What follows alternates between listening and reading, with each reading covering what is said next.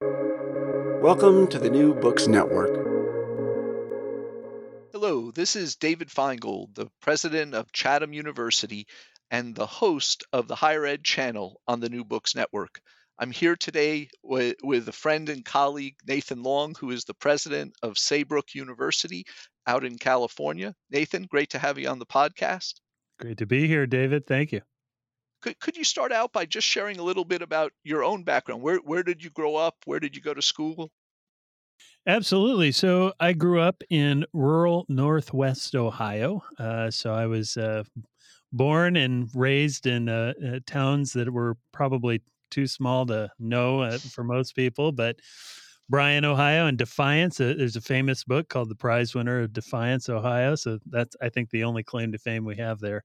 Um, and then uh, the rest of my time was in a, a city called Lima. I was uh, a son of two fabulous parents, one a uh, executive secretary for a mayor, and my dad was a social worker. Uh, lots of service in the family, and uh, headed off to college. Um, one of the things that I've often said is my pursuit of music, music performance, was uh, very very much an important aspect of who I was, especially in high school and college. And it saved my life in many respects because I had experienced a lot of turmoil and tumult, I think, as a lot of teenagers do. And having that outlet and the network I had with uh, music educators was just really profoundly important in my life. And so finished up at University of Kentucky, started pursuing a master's in music performance uh, at a conservatory and did a complete 180 where I I got involved with residential life housing as part of a grad TA ship or te- you know teaching assistantship slash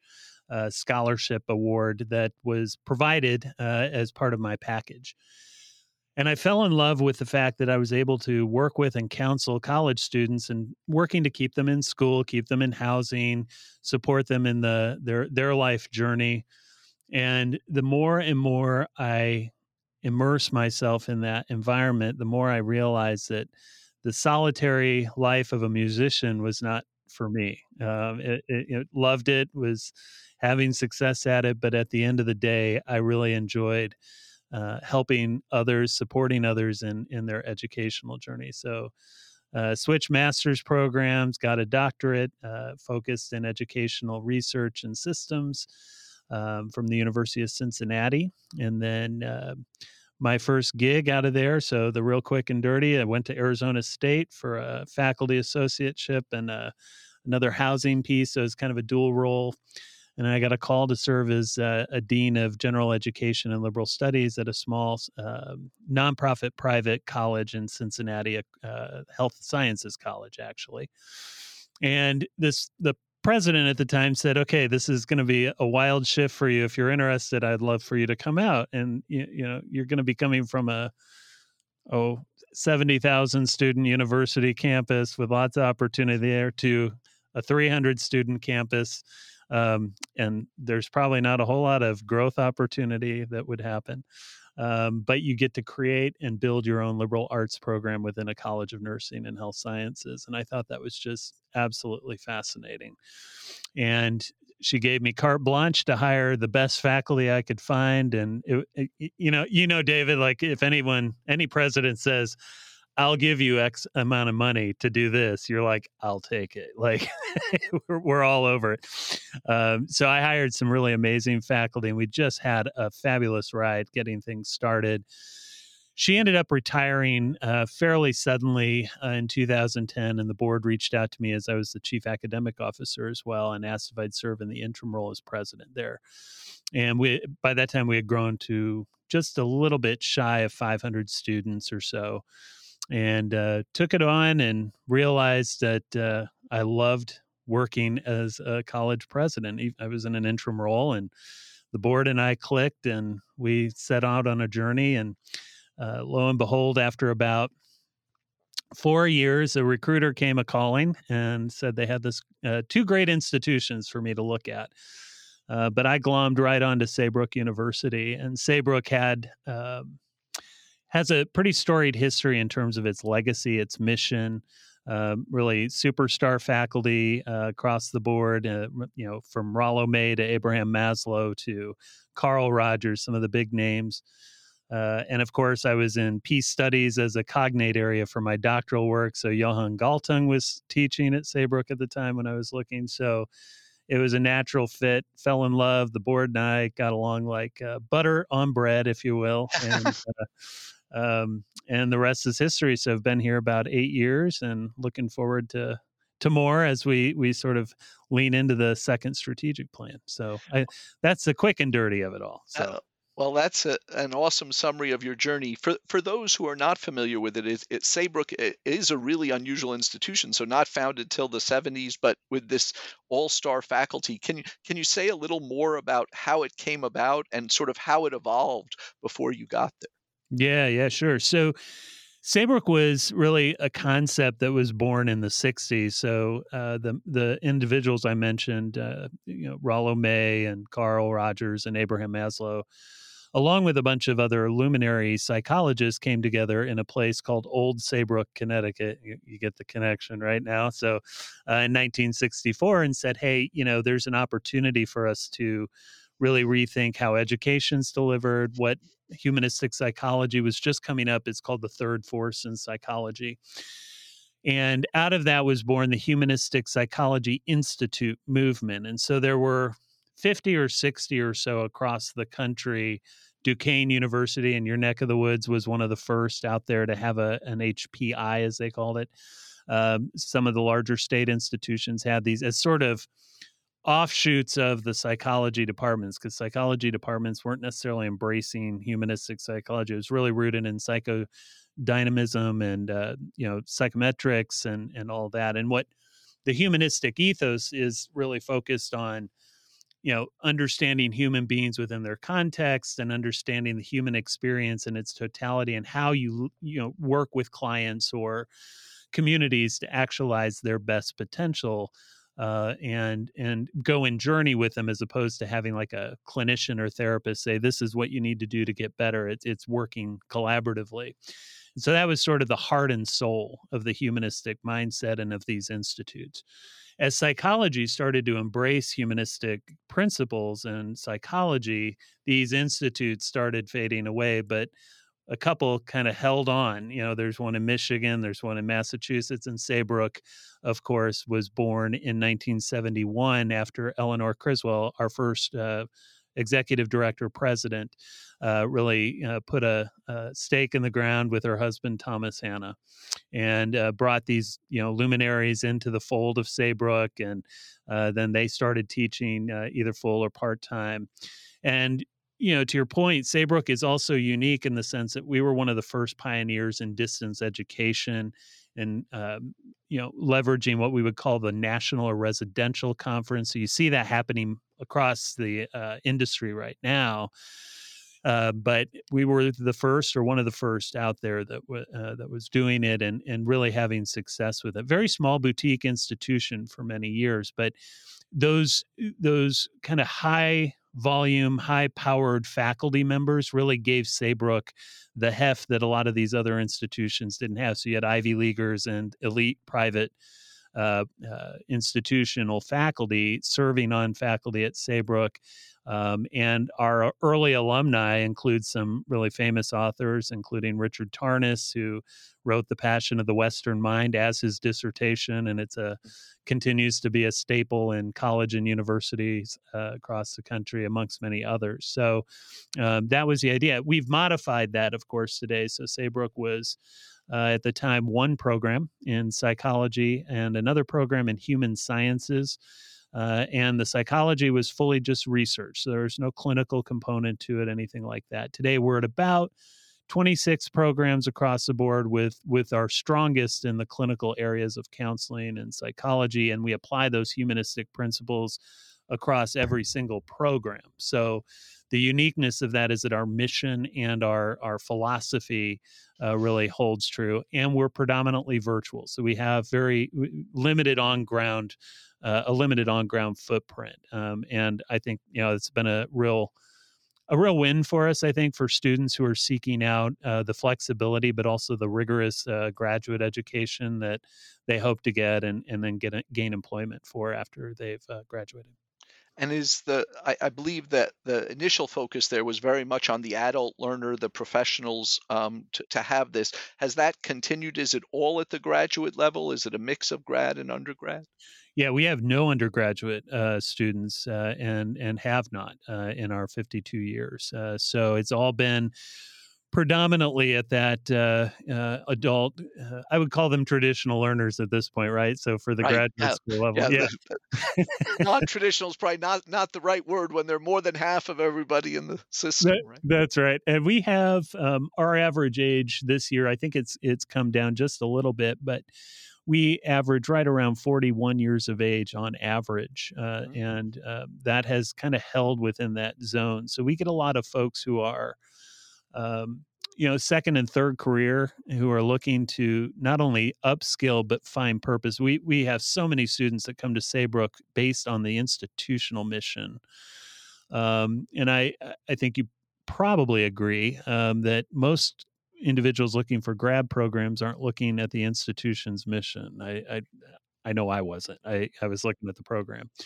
Um, but here they're they're really largely interested in wow, this humanistic, social justice focused mission that is out to support folks who want to advance change.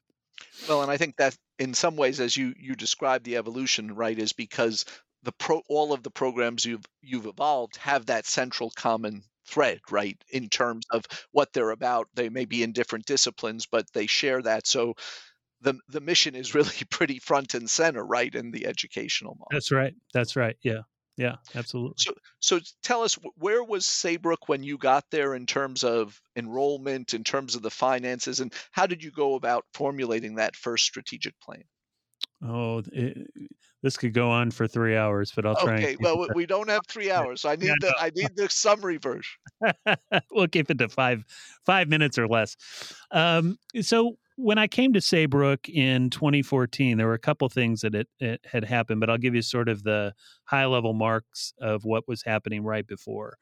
So, back in 2008, a lot of institutions were reeling from the recession, and that really that ripple effect through 2014 was pretty fierce for smaller institutions. Uh, the for profits were coming into major play, and you saw them sort of skin. I don't mean this derogatorily, but they were skimming off the yep.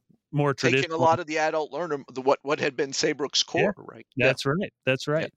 Yeah. And w- what was happening is we were seeing major enrollment drops for those that six year period massive deficits um, and you know of course i think a lot of smaller institutions we we tend to uh, overhire and have a lot of staff for fewer students because we you know it's a lot of infrastructure sometimes that, that may or may not be needed.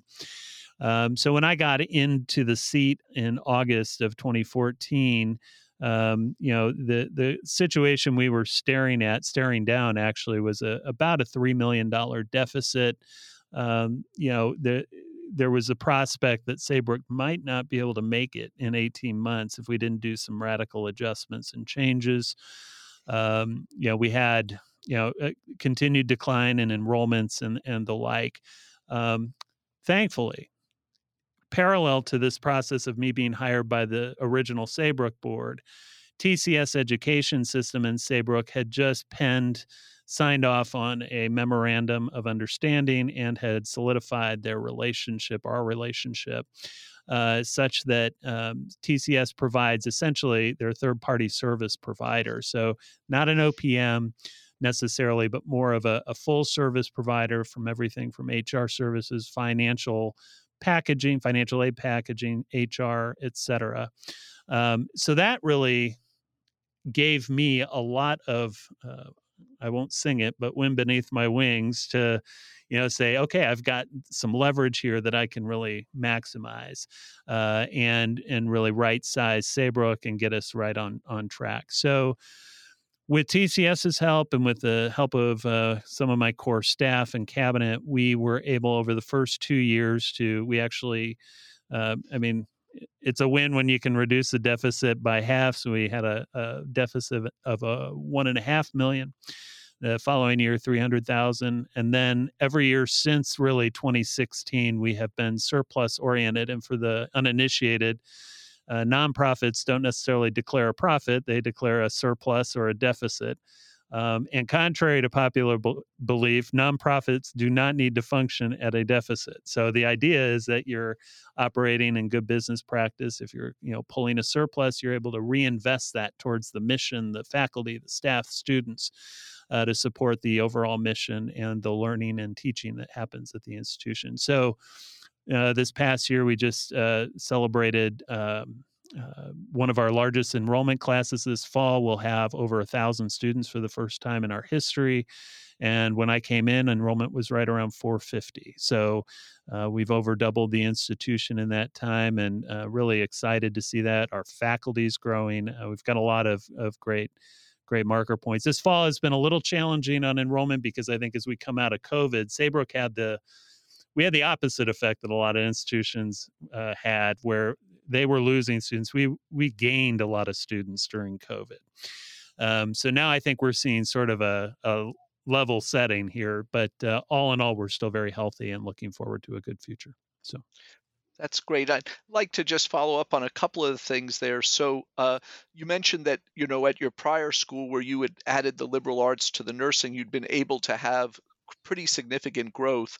What was it that attracted you to come to Saybrook with a $3 million deficit. I, I'm assuming as a pretty new institution, it didn't have a, a you know, running a $3 million deficit if you're Harvard is no big deal, right? It's rounding error on your interest. But if you don't have a big endowment, there isn't really anything else to cover those deficits, right? So, so uh, just curious your thought process in sort of making that leap when, you know, if you weren't able to right the ship that quickly, you know, you might not have had a job in a few years? That's right. Well, that's a very fair question. Um, so when when I was at the uh, Christ College in Cincinnati, we uh, in the four years that I was president, first year or so, um, we had to do basically a turnaround plan because there were some major financial issues and and strains on the institution, along with you know, for example, how tuition was, you know, being applied, how, you know, various things were happening in terms of teaching and learning. So I had this first, uh, I guess you'd call it dip into the turnaround experience, right? And I also had a couple mentors who were presidents who um, had, you know, worked in turnaround type environments. And, you know, I think Eh, the the advantage to that is when you come in and if you're able to really do quick analysis and make the right adjustments it can be a real rewarding experience. And you're going to crack a few eggs unfortunately in that process. But that in and of itself can be very very rewarding. The flip side to that is turnaround presidents don't typically last very long. They they have to you know pack their bags and get out of dodge they typically come in and make those omelets and then find somewhere else to turn around right? That's right that's right yeah. that's right and and the cheese gets stinky on that omelet i think real fast. So um but I, you know, listen, I think uh, for me, what was appealing to go to Saybrook was it was a, a, an institution and a mission. And I won't say I did it all on my own, right? I mean, but it was an institution and mission worth saving if we could do it.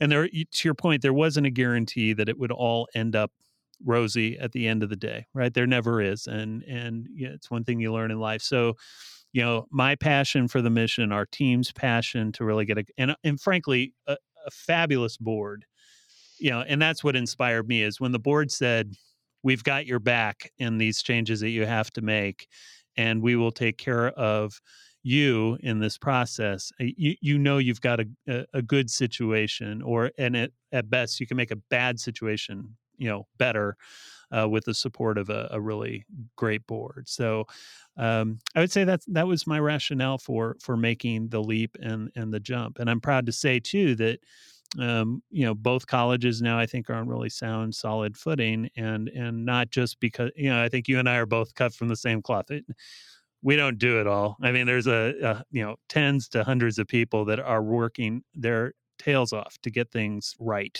and um, we're very fortunate to have the teams we have. So I, am curious, you know, for those listeners who aren't familiar with TCS education system, I've had a chance in getting to know you to also get to know its founder, Michael Horowitz, and it's unusual, right? There, there are very few nonprofit college separately accredited systems of higher ed in the US, and TCS is one of them, and obviously has been very successful. Um, I, I, could you say a little bit more about that model? Because as you described, that was sort of happening in parallel with you joining. So I know some of the early discussions on Saybrook joining, you weren't, I'm assuming, fully a part of those, but must have come in as it was unfolding. What was the rationale from the Saybrook side? Because one of the things as I understand the model that was important is it, it is quite distinct from an OPM because effectively you're becoming an affiliate or a part of a system where there's a governing board above it. So it's really making a decision to be part of that system rather than an independent institution. So it's a big, big decision for a board to make. It is. I think the the uh, kind of just slightly revise a little bit of what you just said.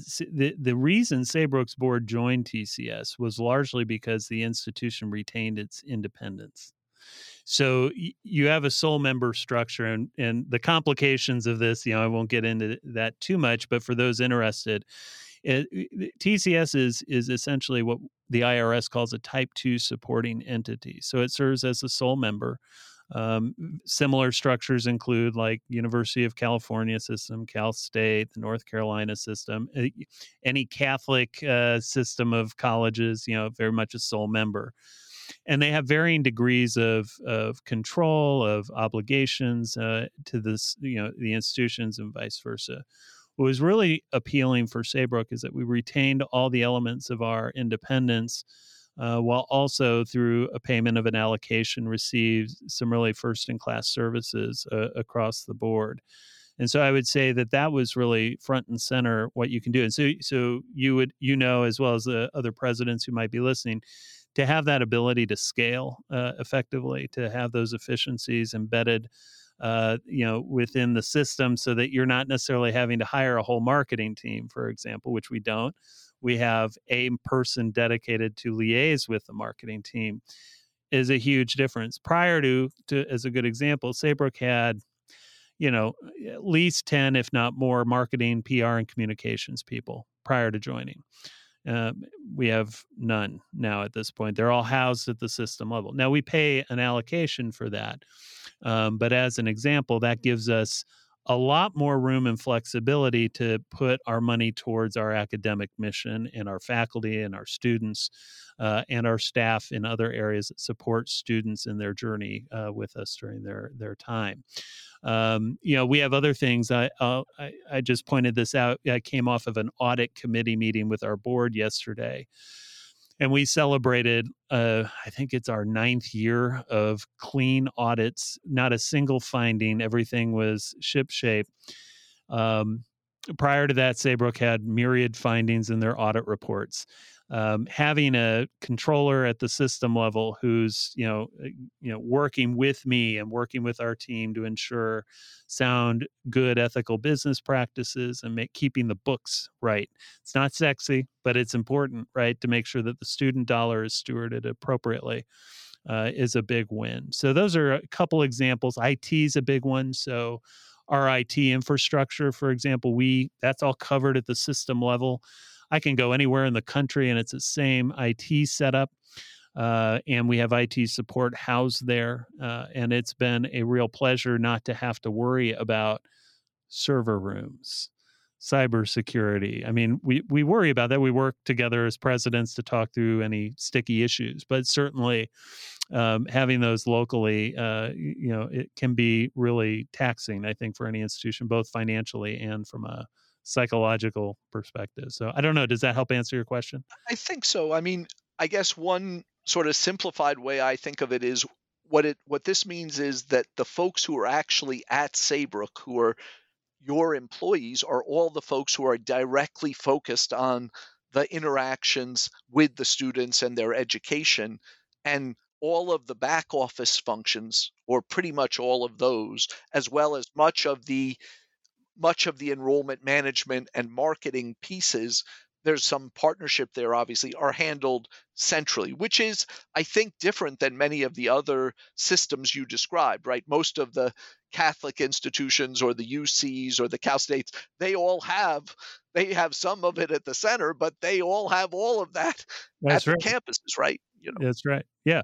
Yeah and and i think part of what michael horowitz's dr horowitz's vision is is actually you know i think cutting edge in the sense that you know by not having to staff that at every level it's not only just cost savings it, to your point it's our laser focus on the student experience and student learning right? So that we can do you know we can make improvements we can get better and focus in that area so we're not continuously distracted or continually distracted in that space. So yeah i think um, i think you you nailed it right and summarized that absolutely so beyond the both the the cost saving aspects and the high level of service you're getting through that, um, can you sh- share a little bit about what is the what's the relationship and the governance like between both you and the center, and then you and your your fellow uh, college or university presidents that are part of the network? Are there other benefits Saybrook's getting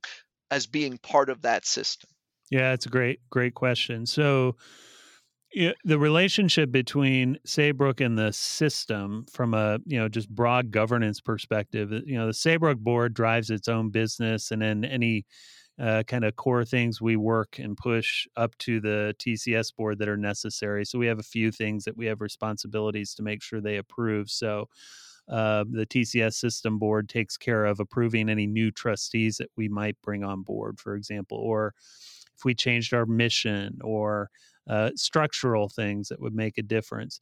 Largely, though, um, you know, many of our trustees across the system and at each institution have some sort of role as a trustee at the system board. So it's more of a uh, a synergistic relationship, really. And so when you in, in the colleges have recruited these trustees, and they're like, we'll have that you know an individual say i'd love to serve on the system board too. So you have that kind of mutual accountability that i think is super healthy um, and and i've seen that just uh, evolve over the years with our board in terms of the dialogues we have the uh, not only the support but the great questions that come about when we're considering big decisions, whether it's a new medical school or uh, putting money down for XYZ project. Uh, it's been really helpful. And the schools are able to really have a great deal of input a, as well.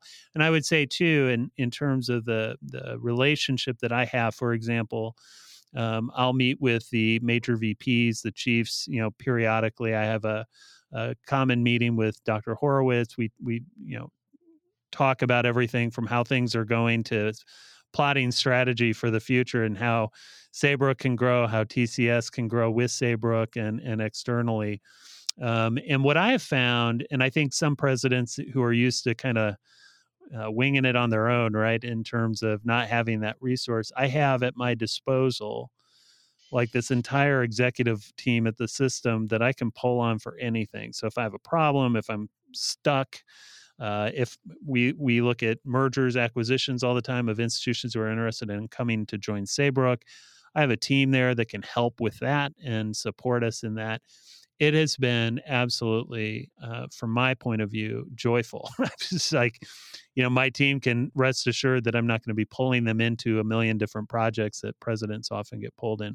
I think in terms of uh, the the the relationship between the university and um, you know the component parts our teams work collaboratively with each office so for example our admissions team works with the data analytics team very closely at the system office along with marketing uh, to fine tune our enrollment, our lead generation, all those things that are important.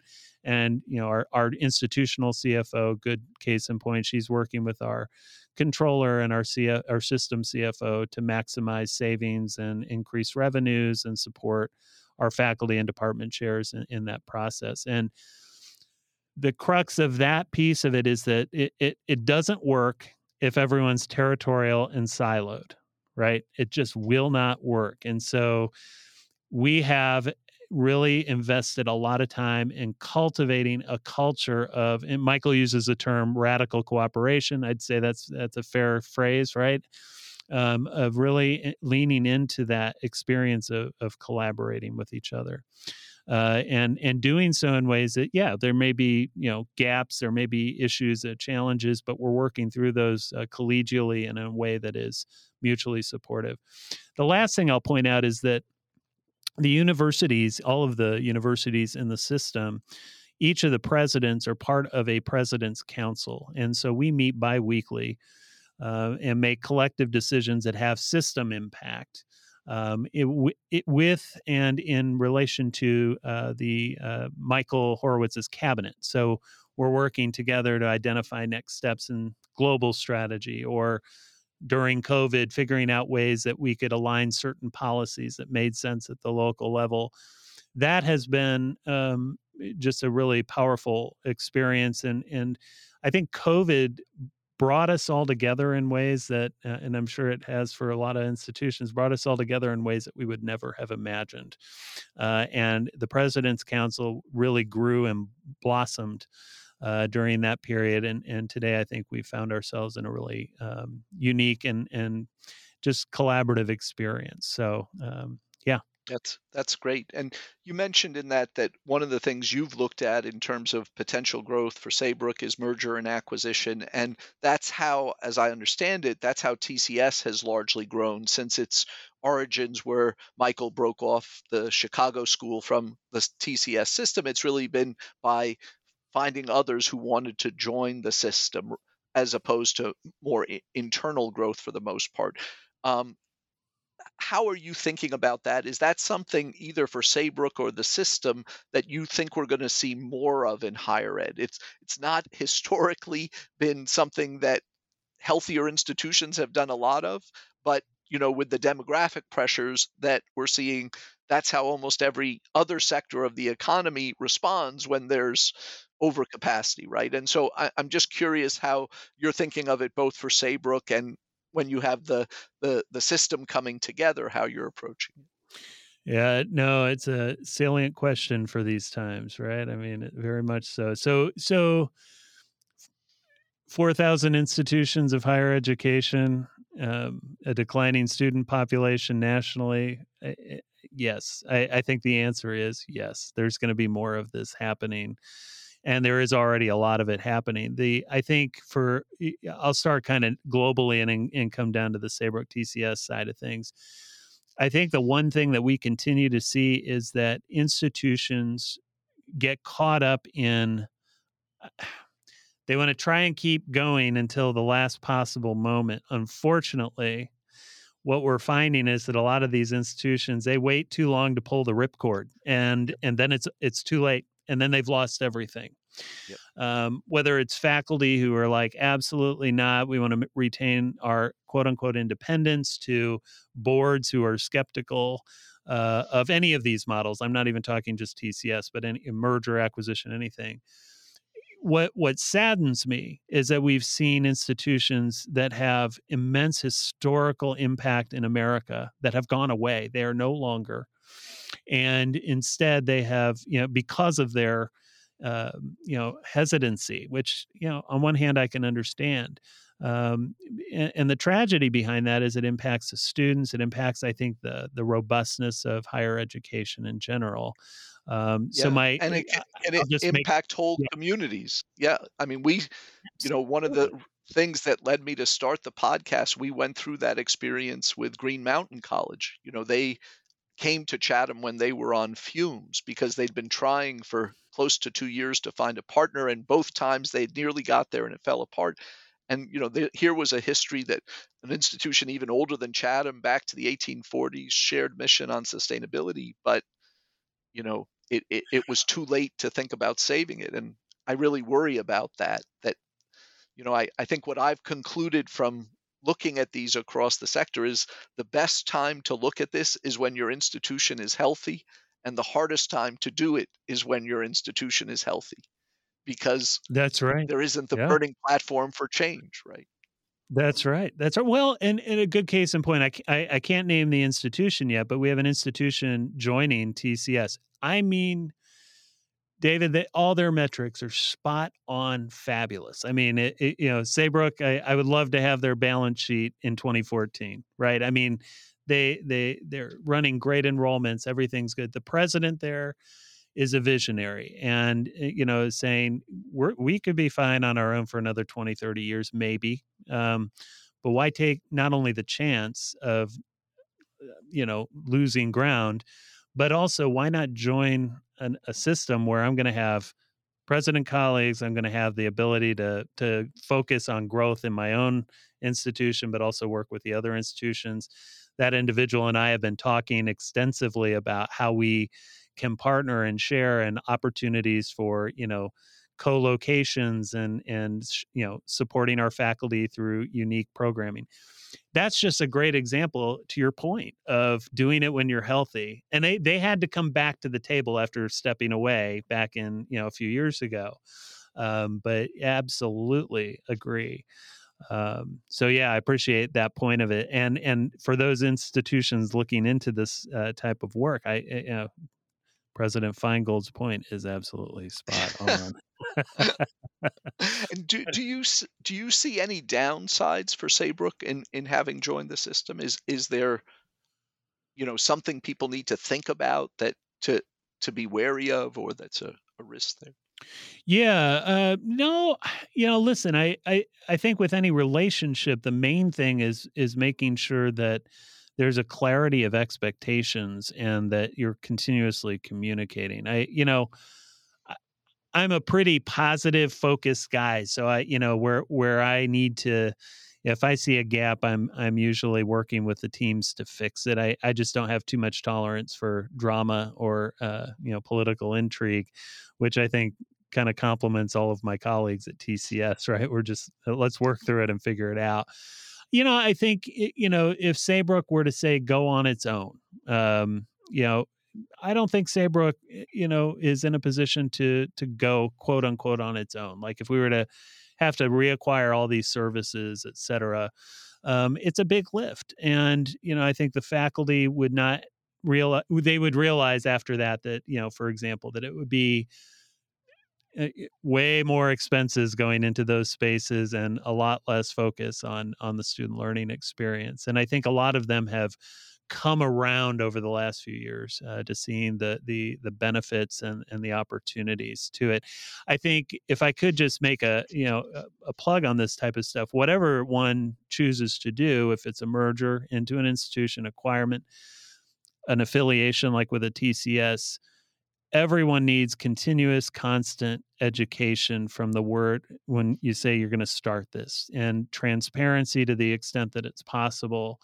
Um, faculty you know deserve that the students deserve that but more importantly you're going to get that buy-in early on um, and you can kick the tires and see where the challenges might be right you know in terms of what that looks like um, going forward so, and I eh, real quick before I forget, um, you had asked about TCS and Saybrook's, um, you know, kind of what we're thinking about in terms of affiliations, et cetera. Um, the, I'll, I'll, just be very brief on this. So, TCS, uh, we have decided on a strategy that really is looking at we're not desperate for people to join us, right? So the the idea is is that if we can be supportive and there's uh, eh, there's a great fit and the institution is feeling like this is a good fit. The institutions ideally will be healthier uh, coming into the system, similar to this one we just talked about. Um, that there is a passion for this type of arrangement and that there's a clarity around that.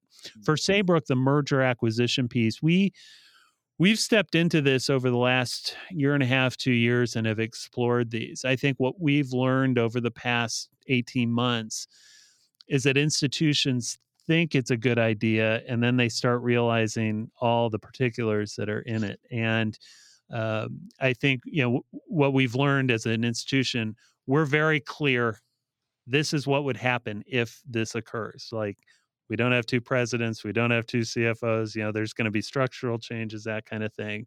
So that everyone's on board with what that would look like. We're very open to it i think especially from a, a, a organic growth kind of perspective if it if it's the right fit and it complements our our growth strategies. But again uh, we've we've also learned that sometimes just focusing on your core is the best way to move. So if there's a something that's unique, it's it, that can be a, a positive fit. And yeah, bur- burn a lot of time if folks you know haven't haven't thought it all through, right? Yeah. Light the match and put the yeah grease on it. It'll go up real fast. Yeah, yeah. So so uh, beyond the the you know very impressive growth that you've been able to attain, what what are the accomplishments you're most proud of during your your tenure at Saint Saybrook so far? Hmm. I should have thought about this today before I, as I was driving. Uh, thank you for that question. Um, you know, I think you know, financials and enrollment aside, I think really leaning into the academic mission and the core, you know, and for us to really have built that back up. Um, we've started, eh, been able to over the last three years to really resource faculty. And, you know, it doesn't sound maybe the sexiest thing in the world, but to us academics in the room, it it's a joy when you see faculty thriving, teaching, um, excited to learn. We're still working through some, you know, previous year's stuff, but but I I I've seen the the transformation. Um, I had a student come in, and and I, there's just a kind of a case example uh, for the point here. Uh, she came to my office last week during the residential conference, and she stopped in and she said, "I I need to apologize to you." I said, Why? She goes, I gave you such a hard time for the first three years because I just thought you were trying to dismantle the institution. And she goes, What I am seeing now is so vibrant. And so I, I love this institution and what it's become. And to see the students, especially from that time to now, really feeling and living that experience in a positive way. You know, you're not going to have 100%, but you get my point, right? To yeah, mo- most grad students don't stay around long enough for that journey to see that. So that's, that's very right. rewarding. That's right. Yeah. And she is graduating this year, so that was a positive. That's good. That's yeah, yeah, yeah. So, so I would say the student experience overall to see that have evolved has been really powerful. And the last thing I would say is, I've had just uh, the, maybe the most joyful part is to hire the most incredible leadership team that I have at present. I, you know, from our vice president for academic affairs to our uh, enrollment services to our uh, AVP for uh, student affairs, advancement, and and finance and operations.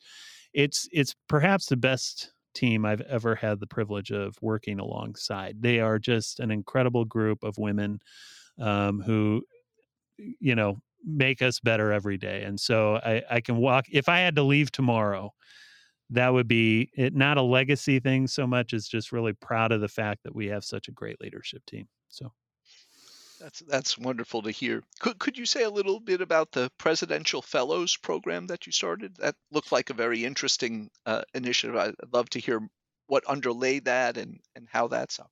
Yeah, sure. So we started that back in 2015. I believe it was the fall of 2015. And it, it has been on a hiatus for the last couple, three, four years. But the Presidential Fellows Program is being uh, reignited this year. And so the, the purpose of that and the idea of it is to bring those who are active in the community, I don't have to have a PhD or master's or have even graduated from college.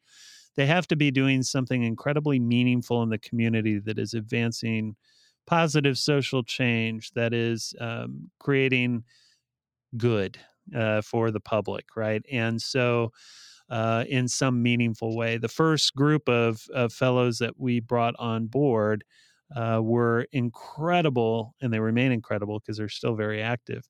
Uh, incredible uh, activists, filmmakers. We had an urban farm uh, nonprofit leader who is also an Obama uh, medal, uh, Presidential Medal of Freedom winner.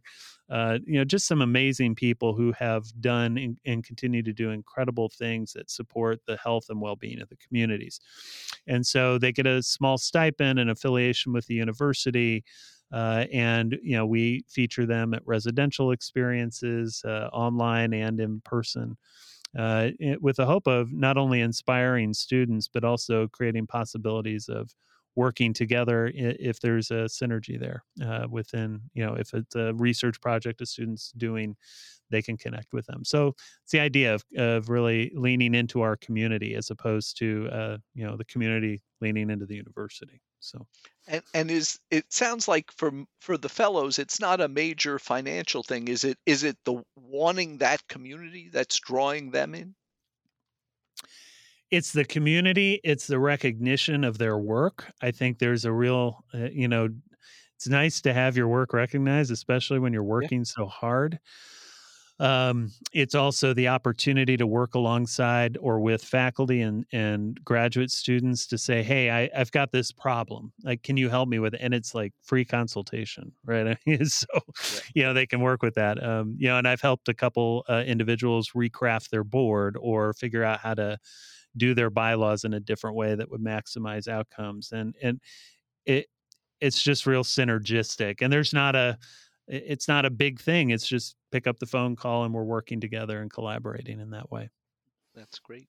So I wanted to wrap up with just some broader questions about leadership. Um, yeah. I'm I'm curious as you look back on now having led two different institutions, what experiences you feel have best prepared you for that? And you know, one thing I think is striking is we we don't have too many college university presidents who have had significant time in residence life, right? Who who started in that way. And I'm curious to what extent you see that you've been able to draw on that and more broadly you mentioned mentors or other things what things do you think have, have helped you to be effective in this role oh what what a you're a great interviewer president Finegold i appreciate the questions yeah these are great thank you um, you know i think eh, so I'll, I'll, I'll say my music training education. Ah, really there you go.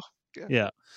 Um, there's in music, especially what you're conveying to the audience, has to be passionate. It has to be you have to be disciplined, and and the practice does not always make perfect. And you're always going back to the woodshed, as we called it, right? To you know work out a passage or figure out something with your embouchure or, or improve the musicality of a certain phrase or, or piece.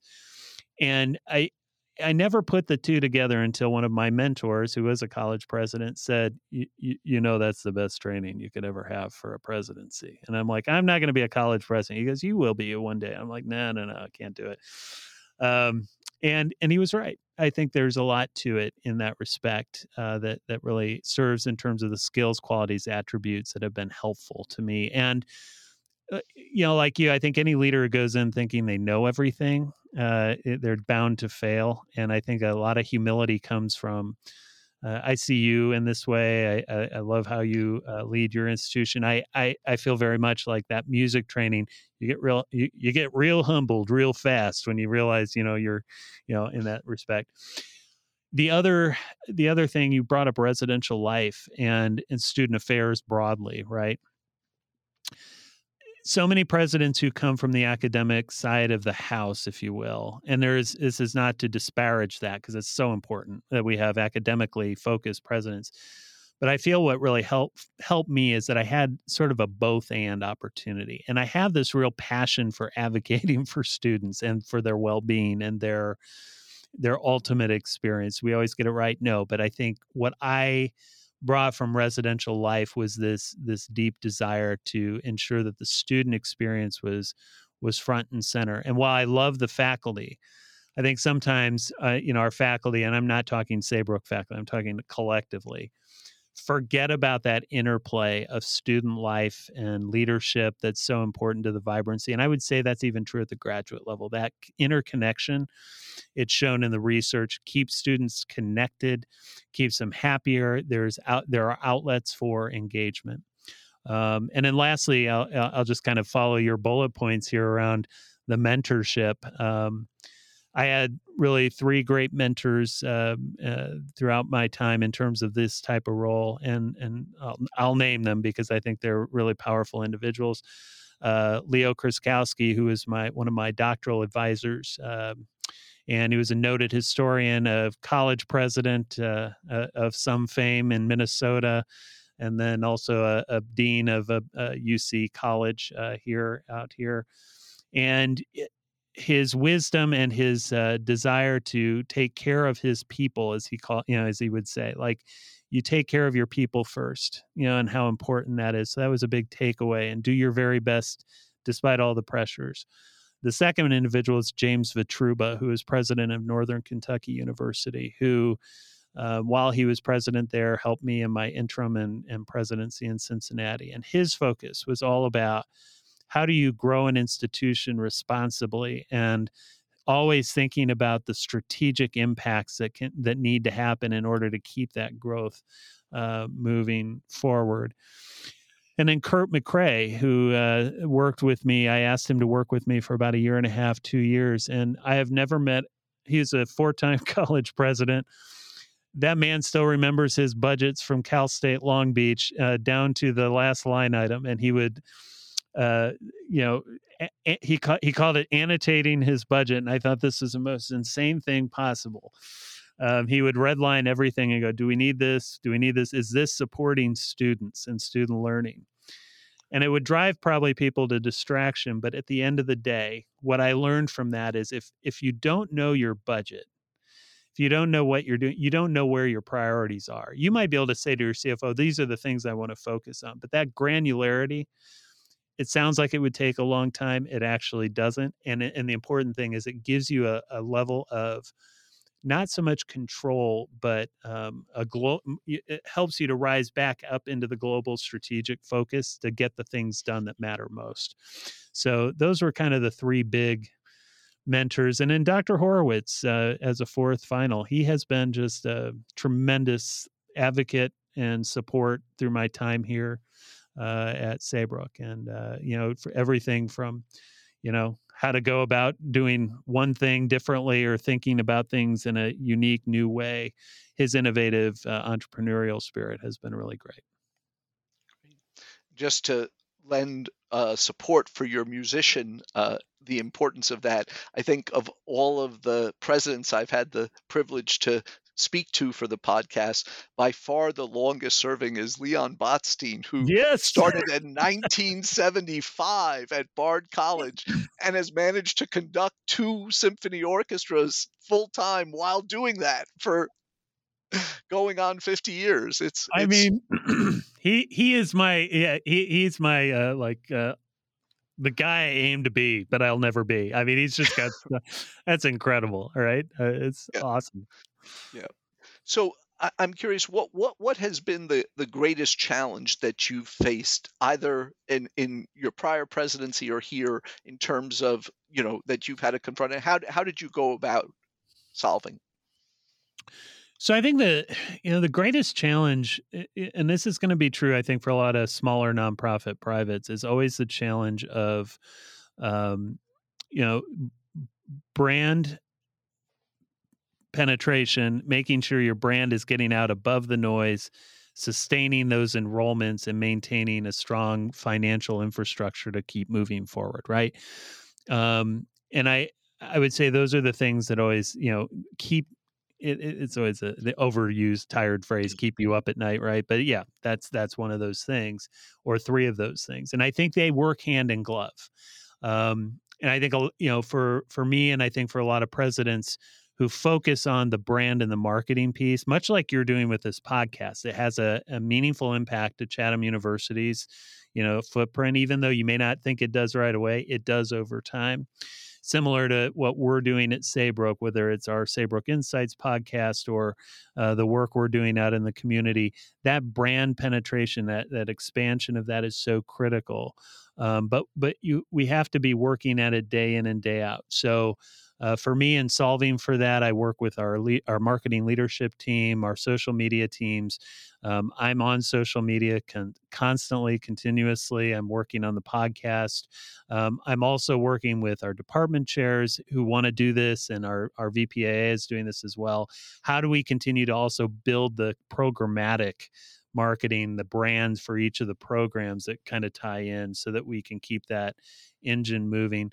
The enrollment piece and the finance piece, all of these are tied together. And I think how we solve for that and you may find one solution one year that works well and then you have to go back to the the woodshed as the musicians have to do right and go okay that worked but what else do we need to do differently so i think for us it's about being adaptive and flexible and recognizing that what we did one year or 2 years ago may not necessarily be what we need to do this coming year right and I think a lot of, and uh, again, a lot of smaller nonprofit privates, I want to speak for everyone, but I think they fall into the trap of we'll just keep replicating, right? But what we've seen this year is a complete upending of the marketplace with big institutions buying up all sorts of online ad space. So we have to be aggressive in different ways to get out there and really get our word out there about what we offer and what we do as an institution. So I would say, how we're solving for that is being adaptive, flexible, and aggressively vigilant in the most positive of ways. Great. Um, just to wrap up, I, I would love if you would think about any sort of parting advice you'd have for either folks who are new college presidents who've just just come into the role or those who might be thinking about it as, as something that they want to do in their career. Yeah, great, great, great. Um, get a network of fellow college presidents and sign a pact, whatever you got to do to say this is a cone of silence and we need to have an opportunity to just get it out there. We've heard the term or phrase before it's a lonely job. It is, it can be lonely, but it doesn't have to be. And I think we, you know, sometimes live in that space of, you know, I'm stuck in this uh, moment uh, of just being alone and trying to make these decisions and and suffering in silence you know and i think rather than suffering in silence getting that network together talking to david Finegold getting him in a in a little in a small group or me or whomever right um, and and and really sussing out all the the issues that you might be having um, and it doesn't have to be long it's an hour every two weeks or what have you the second thing I'd recommend is is get a mentor. So in addition to your network, get a mentor, but an, a mentor who will challenge you. Um, we all like to hear how great we are. I think the mentors I've had in my life have told me you're not doing this right, or you need to do this differently, or better think about this differently.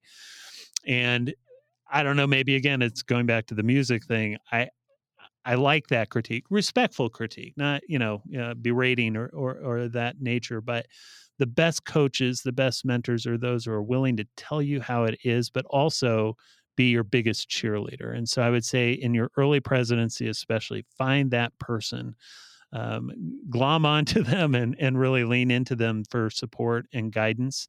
Um, and I think the third thing would be annotate your budget. like I, have met actually a few college presidents over the last year and a half who have a very limited understanding of where their money is going. And it's just like our home budgets. Uh, if you don't know where your money's going, you, you're you're broke, you're you're you're in debt or what have you. Um, it's an important tool. And so, if you want to learn more about that, I'm happy to talk to you about how you can do that. But I think those are the key pieces: is getting that support, the mentorship, and and knowing your your budget inside and out. Well, Nathan, thank you so much for taking the time and the, the wonderful insights you've shared. Congrats on the great successes at Saybrook and hope you have a great academic year ahead. Oh, thank you, sir. Appreciate it very much.